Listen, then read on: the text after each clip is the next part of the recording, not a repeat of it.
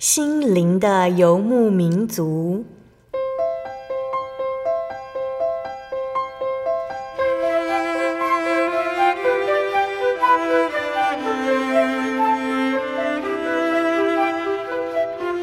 在这个谁都不管谁的后现代社会里，每个人的心灵都是游牧民族。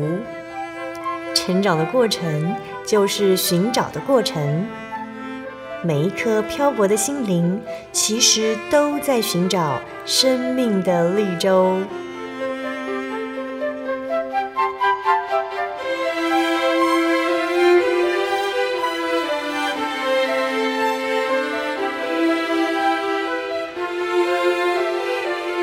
本节目由真耶稣教会台湾总会制作，欢迎收听。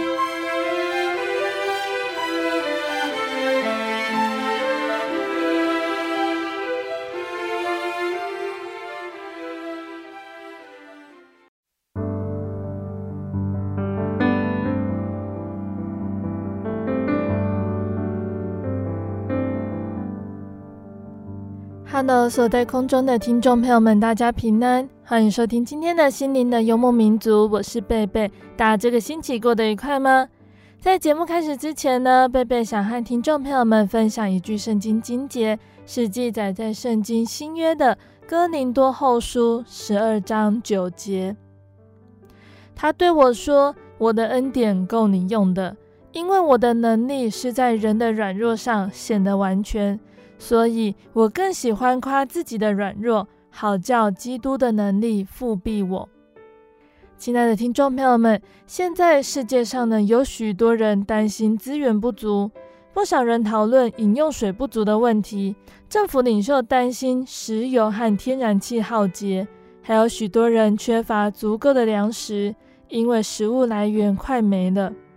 然而，有一项资源永远都不会匮乏。就是神的爱和恩典。神说他的恩典够我们用的，意思是他的恩典足以供应所有的人，无论时间和场合。神有哪些恩典是够我们用的呢？有非常多的，像是宽恕我们的罪，对我们的爱，赐给我们所求所需要的，还有在我们搞砸的时候给我们耐心。神的恩典不只够我们面对生命中发生的一切事情，他还承诺他的能力会在人的软弱上显得完全。这表示，当我们感到软弱、没有力量去做正确的事情时，神会给我们力量，让我们得胜。这是神的承诺，我们可以信靠他。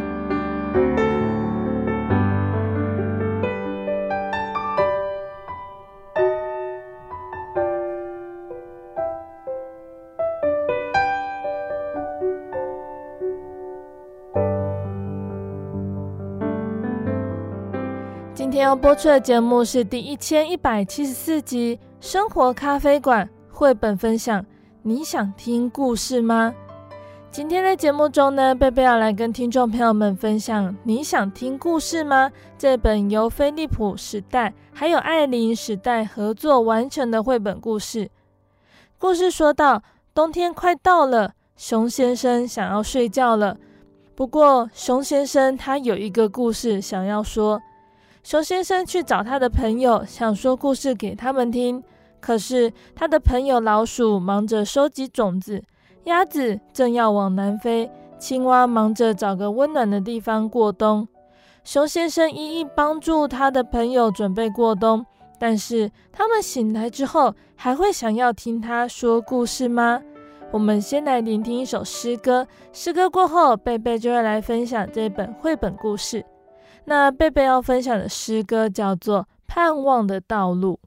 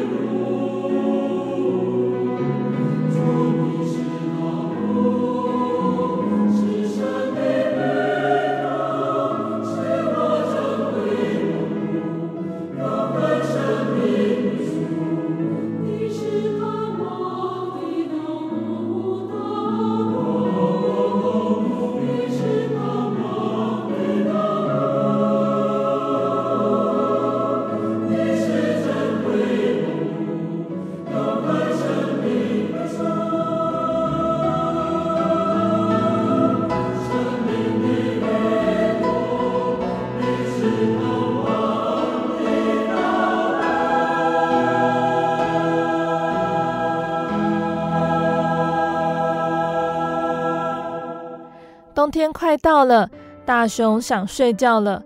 不过，大熊有一个故事想要说。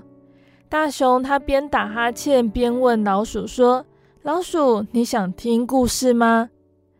老鼠说：“真抱歉，大熊，可是冬天快到了，我还有好多种子要收集呢。”大熊帮老鼠在森林的地上找种子，收集完种子后，老鼠说：“再见喽。”然后他便钻入地道，等待春天。大熊他拖着沉重、充满睡意的脚步走过森林，脚下的落叶沙沙作响。大熊坐下来，让他发酸的腿休息一下。他遇到了鸭子，他说：“嗨，鸭子，你想听故事吗？”鸭子说：“真抱歉，大熊，可是冬天快到了，我正准备往南飞。”大熊高高举起脚掌，边检测风向边说：“鸭子，我会想念你的。”鸭子也说：“我也会想念你。”说完，它就飞走了。太阳渐渐西沉，大熊的眼皮也越来越沉重，它数着颜色来保持清醒。现在他的眼前看到的有三朵粉红色的云，两片红色的叶子，一只绿色的青蛙。青蛙也是大熊的好朋友哦。那大熊就问他说：“嗨，青蛙，你想听故事吗？”青蛙说：“真抱歉，大熊，可是冬天快到了，我得找个温暖的地方睡觉。”大熊在两棵常青树中间帮青蛙挖了一个大小适中的洞。再为它盖上许多叶子和松针。青蛙说：“谢谢你，大熊，那就春天见喽。”大熊靠在老橡树上，伸伸懒腰，打了个大哈欠，又搔搔肚子，心里想着：不知道鼹鼠睡了没？他找到鼹鼠的洞穴，他问他说：“鼹鼠，你睡了吗？”鼹鼠没有回话，他早就睡着了。大熊叹了口气，说声晚安，就离开了。冬天的第一场雪飘了下来。又过了几个月，太阳出来了，融化的雪也唤醒树木。大熊从洞穴滚到青草地上，他说：“春天来了，我们终于可以说故事了。”大熊带了一颗橡树果实给老鼠，老鼠跟他说声谢谢。度过了漫长的冬天，他的肚子好饿。大熊抬头看到鸭子，他大声叫喊着说：“鸭子，欢迎你回家！飞得那么远，你一定很累了。”大熊请他在自己发现的阴凉小泥坑里休息。大熊也对青蛙说了声早安，把它抱出来晒晒太阳，直到青蛙觉得暖和，并且清醒过来。青蛙先睁开一只眼睛，再睁开了另一只眼睛。大熊、老鼠、鸭子和青蛙等了一整天，鼹鼠终于醒了过来。在月光照映下，鼹鼠从土里探出它的鼻子。大熊说：“鼹鼠，你想听故事吗？”大熊聚集了他的好朋友，直挺挺地坐着，清了清喉咙，他鼓起胸膛。所有的朋友都仔细聆听，但是大熊他却怎么也想不起来他要说的故事。大熊说：“那一定是一个很棒的故事，可是冬天太长了，长到让我想不起来。”他的朋友们一起静静地坐了好久，然后他们七嘴八舌地讨论。老鼠说：“也许你的故事和熊有关哦。”鸭子说：“也许你的故事和忙碌的准备过冬有关。”青蛙也提议说：“我想故事里应该还有别的角色。”鼹鼠也回答了，像是老鼠、鸭子、青蛙，还有鼹鼠。大熊于是又挺起身子，清清喉咙，鼓起胸膛，开口说的故事的第一句话：“冬天快到了，大熊想睡觉了。”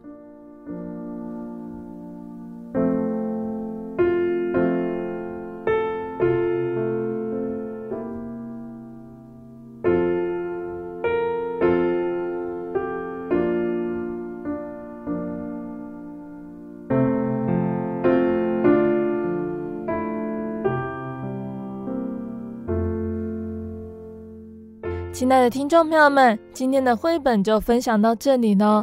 那今天贝贝跟大家介绍《你想听故事吗》这一本绘本故事。听众朋友们，不知道大家有没有听过墨菲定律哟？墨菲定律的意思呢，就是凡是可能出错的事，就一定会出错，指的是任何一个事件，只要具有大于零的几率，就可以确定它会发生。那墨菲定律自古以来就有的，就像是一首民谣说的：“当面包落地的时候，永远是抹奶油的那一面着地。”那墨菲定律在一般我们所说的文化方面呢，它代表着一种近似反讽的幽默，当做对日常生活中不满的排解。那曾经听过一位主持人说过他所经历的墨菲定律哦。当他在念研究所的时候，他一心期待去国外念博士，却生了一场疾病，不但没有去成，反而在病床整整躺了两年。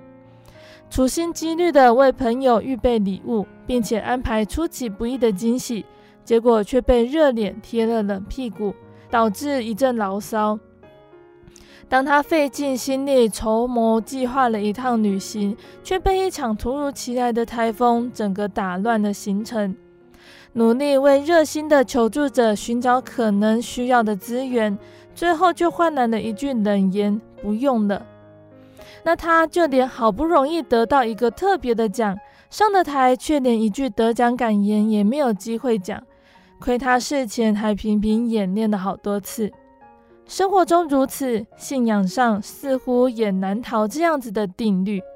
我们是不是常常觉得神总是刻意和我们作对呢？因为常常神所成就的事情，往往和我们祷告心中怀抱的想法背道而驰。有的时候，我们向神祈求更多的能力来服侍，神却让我们遭受挫折打击，什么事情都做不了。我们祈求神给能力去爱某一个人，那个人却变得比以往更加令人厌恶。我们在祷告中求东，神给的却是西；求的是南，神成就的偏偏是北。以至于有的听众朋友们就会这么觉得，是不是他该做反向式的祷告，才能够蒙神垂听呢？或许是我们一向习惯严谨的计划，希望每件事情都能够按部就班的执行，然后达成自己预期的结果，偏偏经常事与愿违。然而，当我们在信仰上的体验经历渐渐深入，才会发现呢，每个恼人的墨菲定律背后，其实都有神奇妙美好的带领。就像圣经保罗对罗马和腓立比教会信徒的殷勤提醒呢，他说：“我们晓得万事都互相效力，叫爱神的人得益处，就是按他旨意被招的人。”那这一段呢，是记载在罗马书的八章二十八节。墨菲定律，它并不是人生道路的拦阻，有的时候换个角度来看，可能更是神神来一笔的扭转或者是祝福。所以面对生命中的墨菲，心态很重要哦。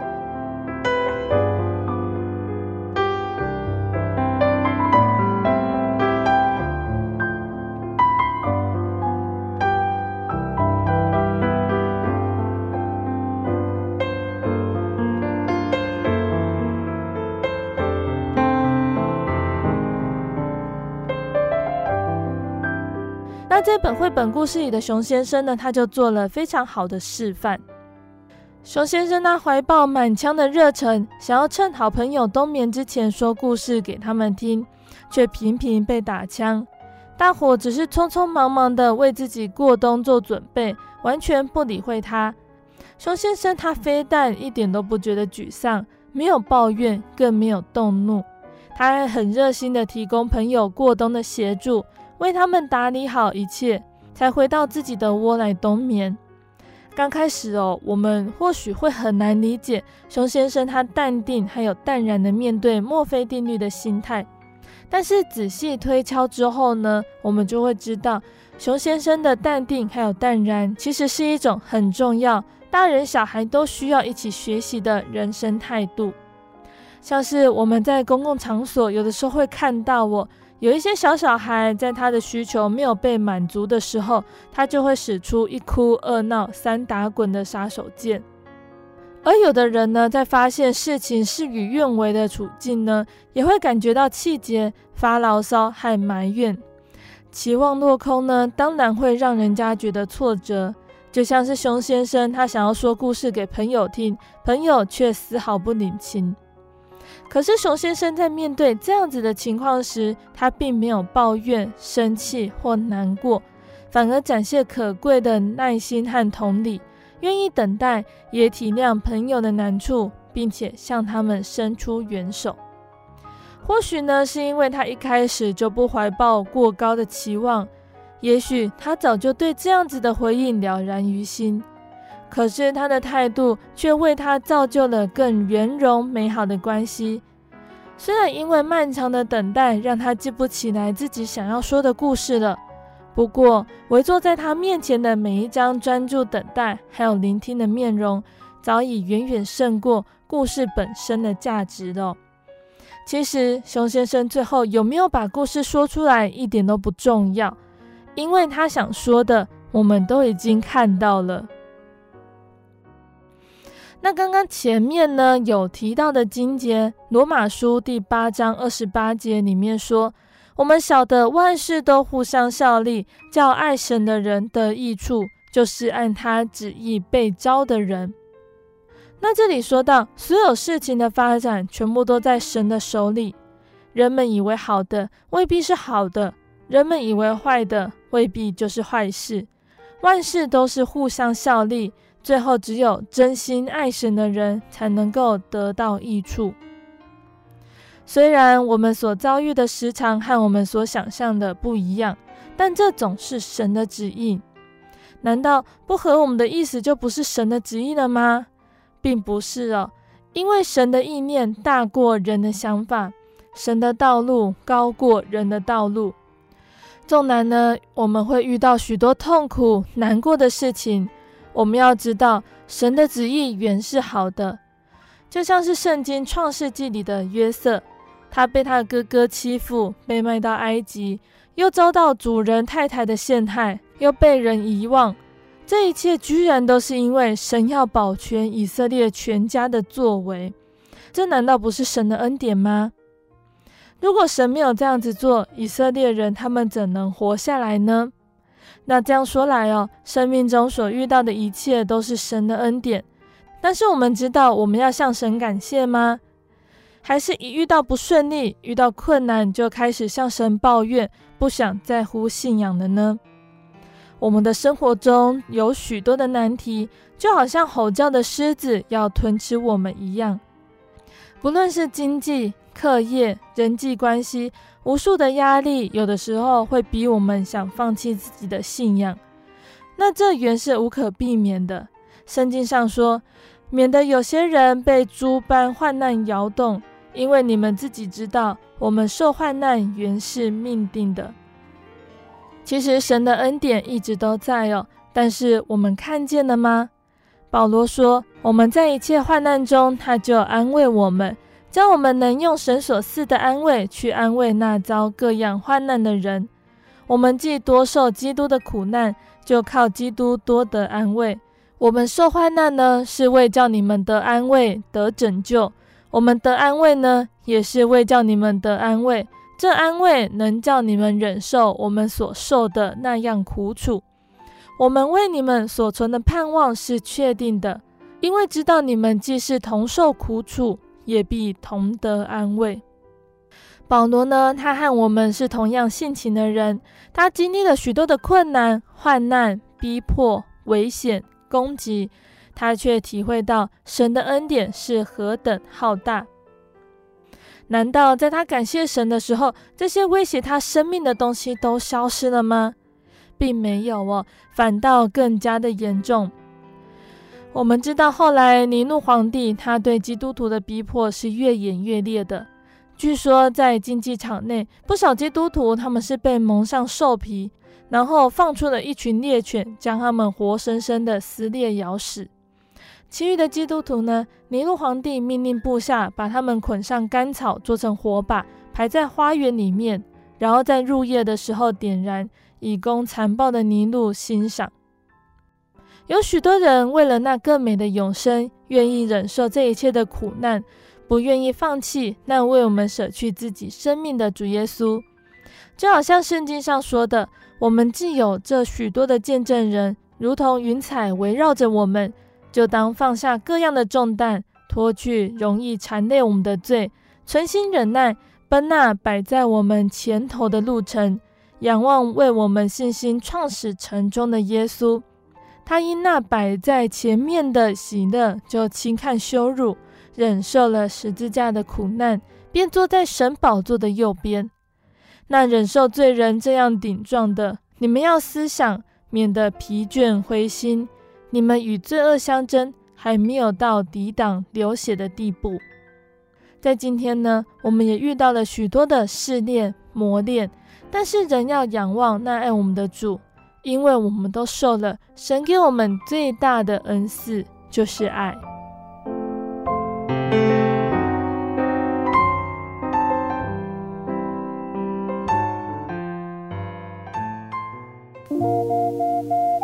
您在街上曾经看过这样的招牌“真耶稣教会”吗？也许您很想，但是却不好意思进来看看。其实我们真的非常欢迎您。下次当您再路过真耶稣教会时，欢迎您进来与我们同享神的恩典。真耶稣教会，台中邮政六十六至二十一信箱，欢迎来信，愿您平安。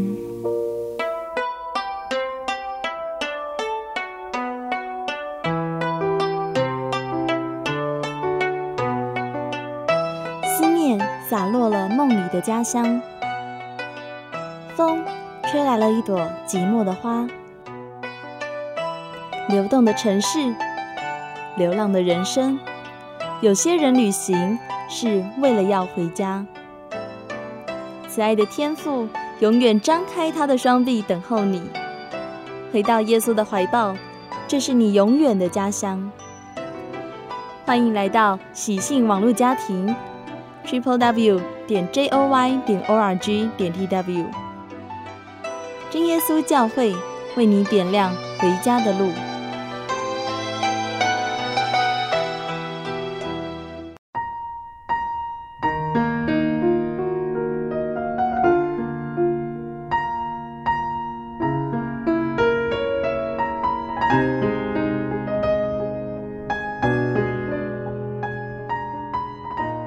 亲爱的听众朋友们，欢迎回到我们的心灵的游牧民族，我是贝贝。今天播出的节目是第一千一百七十四集《生活咖啡馆》绘本分享。你想听故事吗？节目的上半段呢，贝贝跟听众朋友们分享了一本叫做《你想听故事吗》这本绘本故事。圣经上说，我们晓得万事都互相效力，叫爱神的人得益处。就是按他旨意被召的人。根据圣经中的道理，我们知道所有的事情的发展全部都是在神的手里。人以为好的，未必就是好的；人们以为坏的，未必就是坏事。万事都是互相效力，最后只有真心爱神的人才能够得着益处。所以，我们要了解真神的旨意，就是爱神，并且交托他，全心相信他的带领。那节目的下半段呢，贝贝要继续来跟大家分享一个圣经故事，欢迎听众朋友们继续收听节目哦。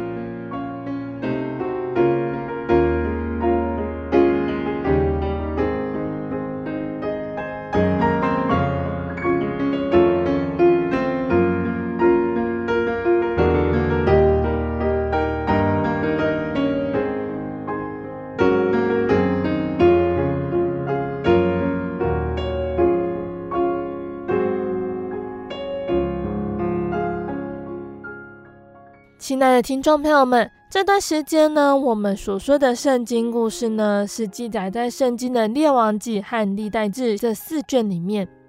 因为记录的人还有记录的重点有一点不一样，所以我们自己呢，在读这四卷的时候，就会发现列王记和历代志写国王好像都是同一个人，可是他们做的事情又有一点不一样。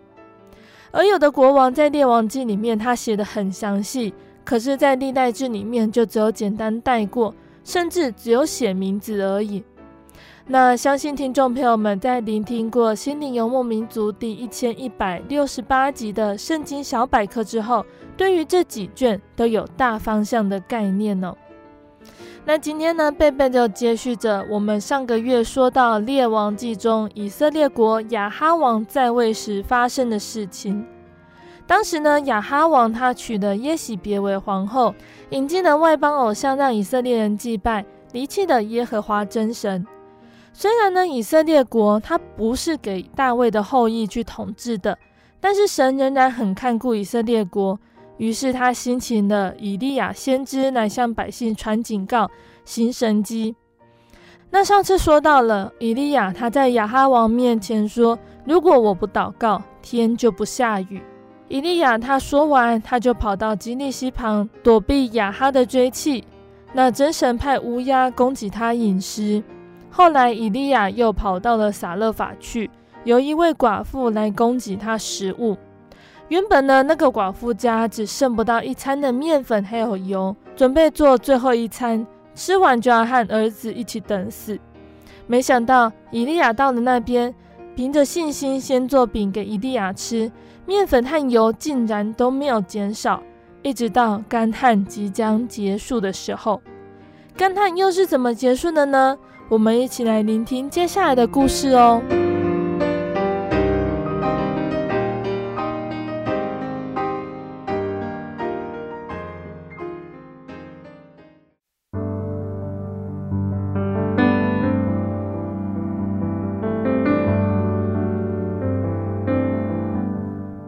不知不觉，三年过去了，一点雨都没有下。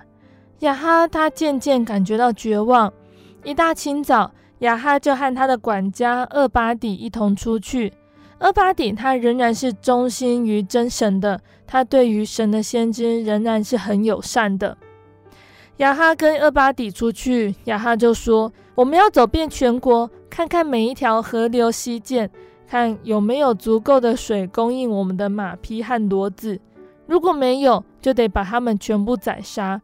我们分头巡查，你走这边，我往这边走。”俄巴底和国王分开之后，他四处观察，他要走很长的路才能够把差事完成。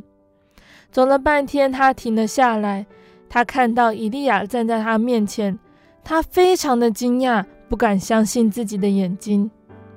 以利亚对厄巴底说：“我想请你带国王到这里来。”厄巴底说：“可是国王他正在四处找你，如果我去把他带回来，发现你不见了。”他一定会降罪于我。以利亚对他保证：“我会留在这里的。”雅哈来到这里之后呢，他一看到以利亚，就用粗暴的话对他说话。他说：“原来是你，就是你把我们陷于困境的。”以利亚严肃地回答国王：“要责怪的人不是我，你背弃了真神，转去跟随巴力。”现在你要召集以色列民，还有所有巴力的先知到加密山上。我是真神唯一逃过耶洗别杀害的先知，我要站起来与你们对抗。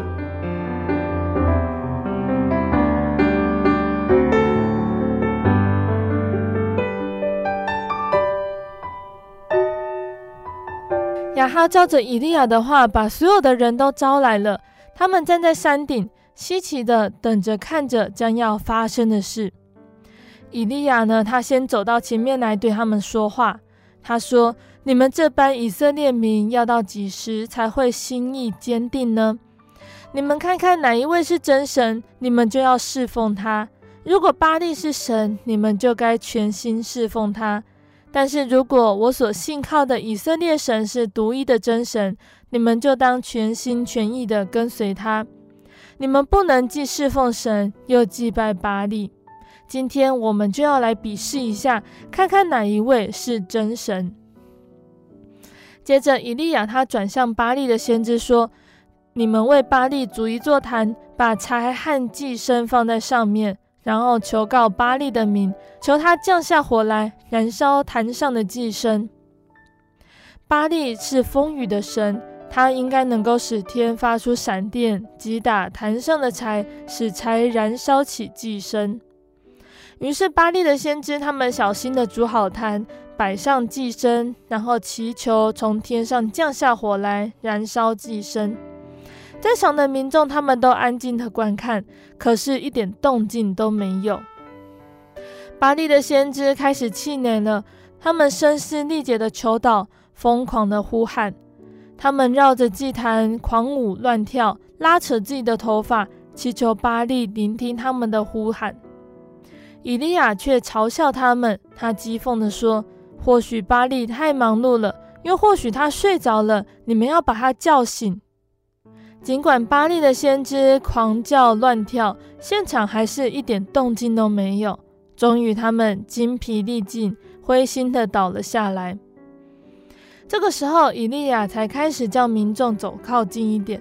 首先呢，以利亚修整好过去为真神立在山上，此时却已经毁坏的祭坛，然后把柴和肉放在上面，再绕着坛挖了一个水沟。他吩咐说。拿水浇在祭坛上面，有人呢拿了大瓶的水浇在坛上，于是祭物、柴枝还有祭坛全部都湿透了。以利亚说要多拿一点水来，于是他们不停的浇水，直到水从祭坛边流到沟里去。每个人都知道，浇了很多的水，要生火根本是不可能的。以利亚这样子做会比巴力的先知更难。以利亚他却非常的镇定，并且开始祷告。以利亚祷告说：“神啊，你是亚伯拉罕、以撒和雅各的神，恳求你降下火来，显明你仍是以色列的神。”祭坛上马上就着了火，一瞬间祭物便燃烧起来，发出密密的浓烟。不单单是坛上的柴。甚至是石坛也猛烈燃烧着，渐渐的，火焰把水沟里的水烧干，连四周的泥土也烧焦了。百姓们看见都十分的惊讶，他们立刻俯伏在地，高声呼喊：“以色列的神，你是真神，是独一的真神！”以利亚命令百姓抓拿巴力的先知，把他们杀掉。他知道。唯有这样子，才可以把残暴邪恶的巴力敬拜从以色列国完全的除灭。这个时候，亚哈王他不得不战兢战斗的听以利亚说话。以利亚对他说：“现在你去吃点东西吧，不久雨就会落下来的。”民众静静的回家，只留下以利亚和他的仆人。他们走上山去，在那里。以利亚俯伏在地，恳切地向神祷告。接着，他吩咐仆人向海洋的方向观看。仆人回来，他回报说没有看到什么特别的。以利亚说：“再去看看吧。”那个仆人他就来回向海洋观看了六次，都回报说没有看到任何将要下雨的迹象。一直到了第七次，仆人却回报说。我看到远处海上有一小片云，不过比手掌还要小。以利亚听到仆人这样子回报，他就起身对仆人说：“你现在去告诉国王，如果他要在下雨前回到王宫去，他必须赶快走。”到了这个时候，亚哈王他已经不得不相信以利亚说的话。亚哈他吩咐侍从预备马车。这个时候，天上已经开始乌云密集。还刮起了风，随后就大雨倾盆而下。亚哈王他迅速地赶回皇宫去，那真神的灵他就降在以利亚身上，他就束上腰，飞奔离开加密山，赶过了亚哈他疾驶飞驰的马车，直到耶斯列的城门。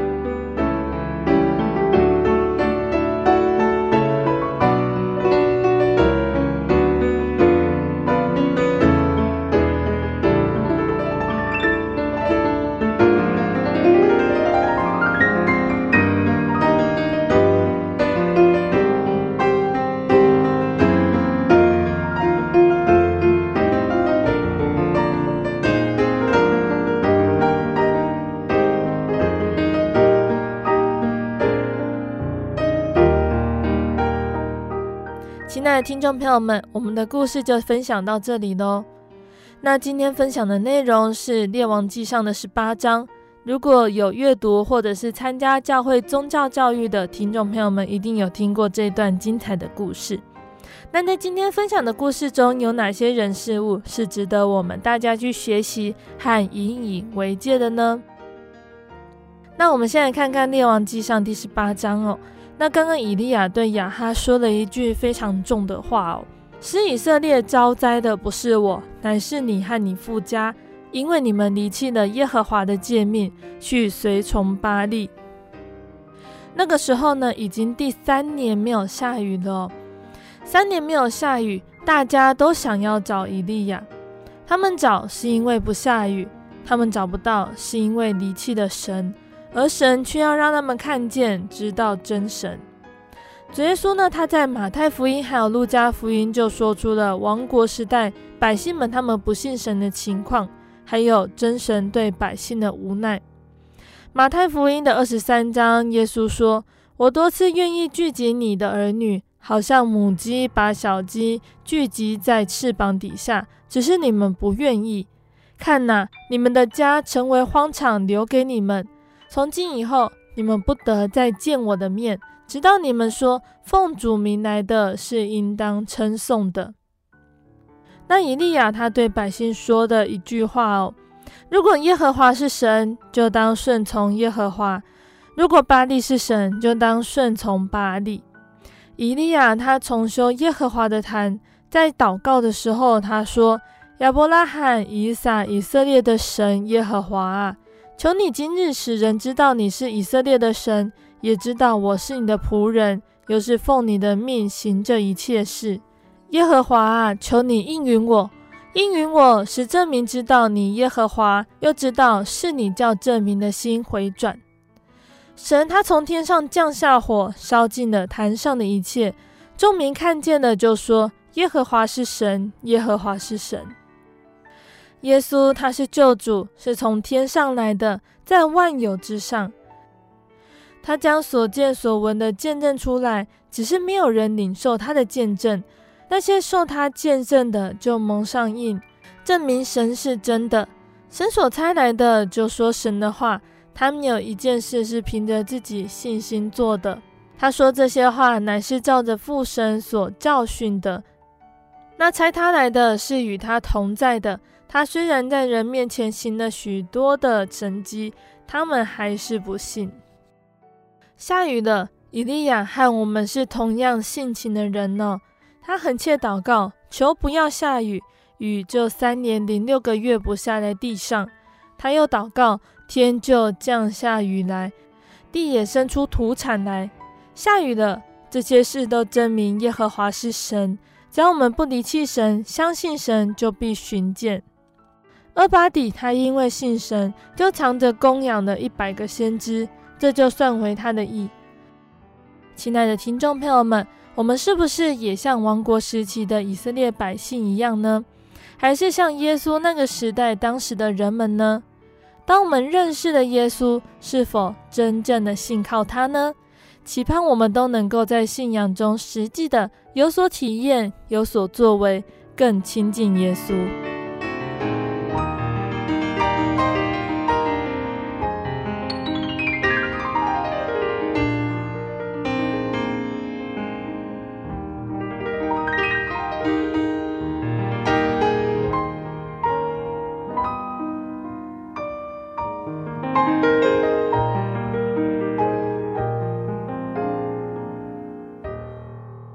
那我们接下来要谈到的是先知以利亚哦。以利亚呢，他在灵修之后工作的胜利。以利亚他在基利溪旁呢，大概藏了一年之久。那在撒勒法寡妇的家呢，大概住了两年多吧。到了第三年，神的时候已经到了。耶和华的话临到以利亚说：“你去使亚哈见你，我要降雨在地上。”以利亚他马上就去见了亚哈，又在加密山上大显神容，甚至求神从天上降火来，求降雨下来，做了惊天动地的大事工，领导全国的民众回转归向真神。那以利亚在这个故事里面，他是很勇敢的去斥责亚哈的哦。当时耶洗别他杀害的先知，又寻索以利亚的命。亚哈又打发人到各地各国去找以利亚。如果他们说以利亚不在那里，他要叫那个地方的人发誓，真的以利亚不在这边。那在这种情况之下，以利亚怎么敢去见亚哈呢？可是以利亚不但亲自去见他，甚至当面指责亚哈的罪。以利亚他这样子斥责亚哈王，因为他知道不是只有他一个人在国王面前。他还有万军之耶和华与他同在。那以利亚在加密山和巴力先知决战，当他们到山上的时候，以利亚他先责备百姓，叫他们不要心持恶意，目的是要使百姓悔改归向神，因为要求神从天降雨，他一定要先带领国民来悔改，这是第一个条件哦。那以利亚他挽回了民众的心，叫巴力亚舍拉的众先知开始献祭，求自己的神从天降火来显应，以证明神的真假，让民众知道谁是真神，而使他们的心得以弃假归真。当以利亚开始要献祭的时候，他做的几件事情都是有重大的意义的。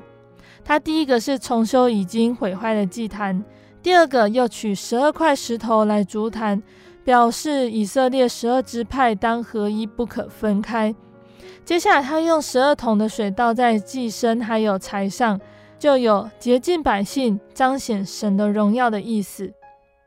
那我们在读圣经的时候，读到这一段，要留意以利亚的祷告，他是如何的称呼神，又是如何焦急和盼望百姓能够明白耶和华是他们的真神。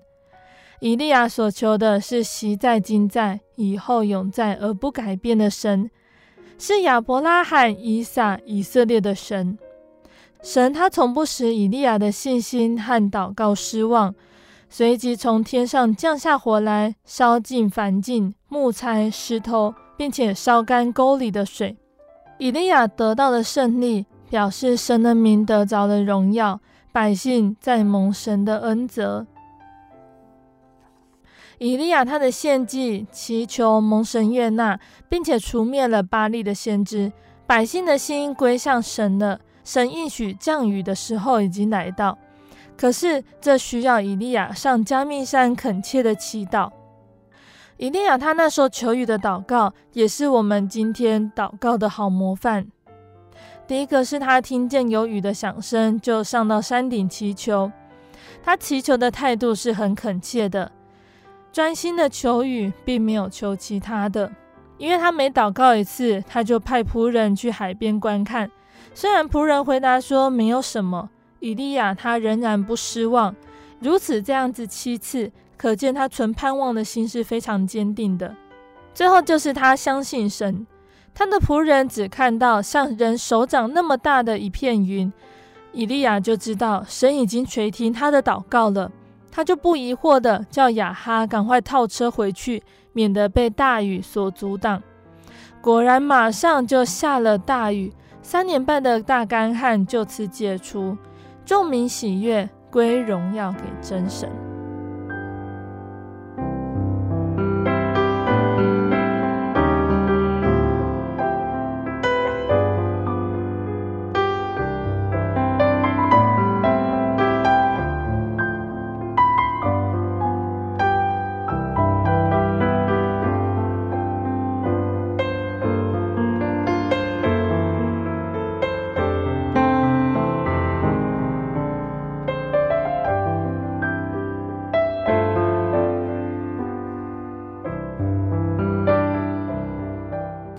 听众朋友们，今天贝贝分享的内容大家都记住了吗？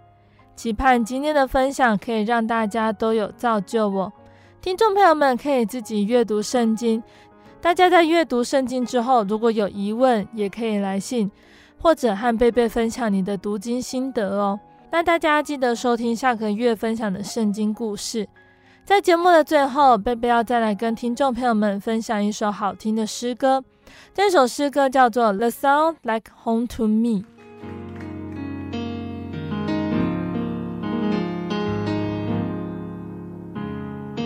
somewhere just across the Jordan River.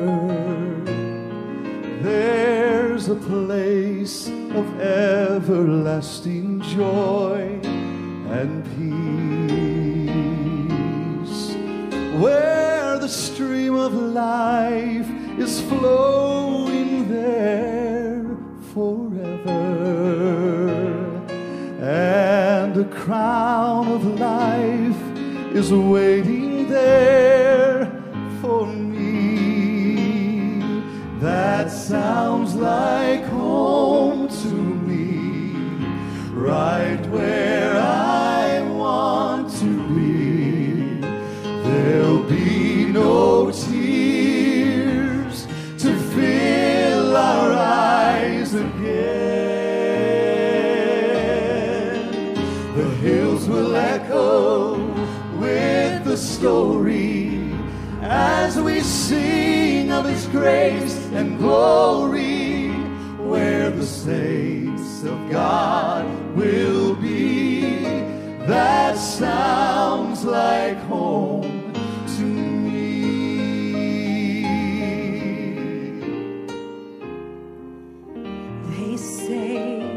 there's only joy inside that city.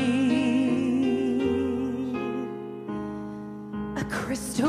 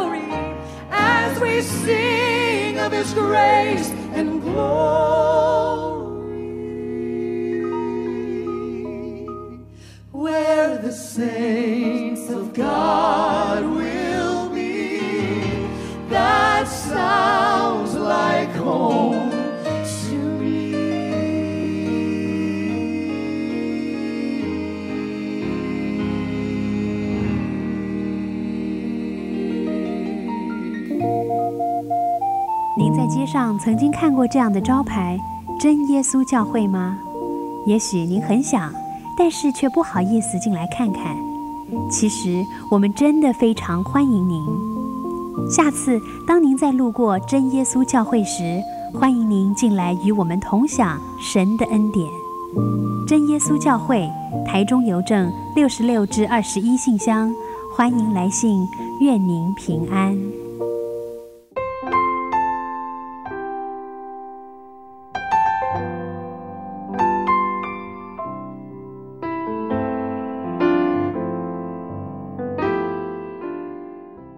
听众朋友们，我们的节目到这边要进入尾声了。如果你喜欢今天的节目，欢迎来信索取节目 CD。如果你在收听节目之后，想要更了解真耶稣教会和圣经道理，欢迎来信索取圣经函授课程。来信都请寄到台中邮政六十六至二十一号信箱，台中邮政六十六至二十一号信箱，或是传真。零四二二四三六九六八，零四二二四三六九六八，诚挚的欢迎听众朋友们来到今耶稣教会参加聚会，一起共享耶稣的恩典。谢谢你收听今天的节目，我是贝贝，我们下个星期再见喽。我的心是一只鸟，飞行结于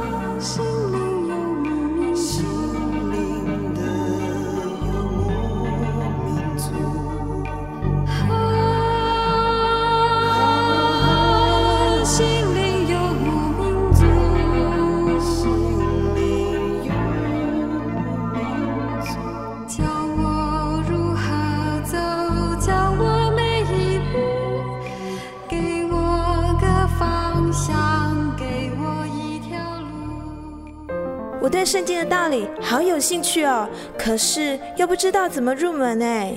你可以参加圣经函授课程啊！真的啊？那怎么报名？只要写下姓名、电话、地址，寄到台中邮政六十六支二十一号信箱，很快的，你就会收到第一课的课程了。赶快去寄吧。嗯。圣经函授课程能循序渐进地引导您更了解耶稣基督的福音。得到生命的滋润和来自信仰的力量。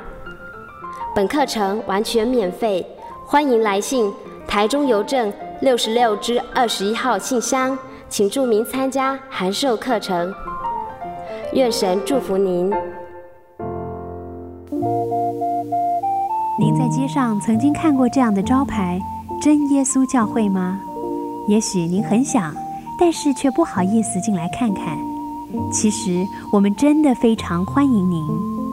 下次当您在路过真耶稣教会时，欢迎您进来与我们同享神的恩典。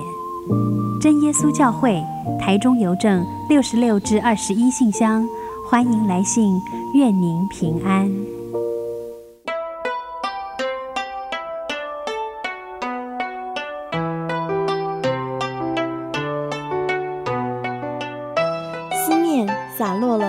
家乡，风吹来了一朵寂寞的花。流动的城市，流浪的人生。有些人旅行是为了要回家。慈爱的天父永远张开他的双臂等候你，回到耶稣的怀抱。这是你永远的家乡。欢迎来到喜信网络家庭。Triple W 点 J O Y 点 O R G 点 T W，真耶稣教会为你点亮回家的路。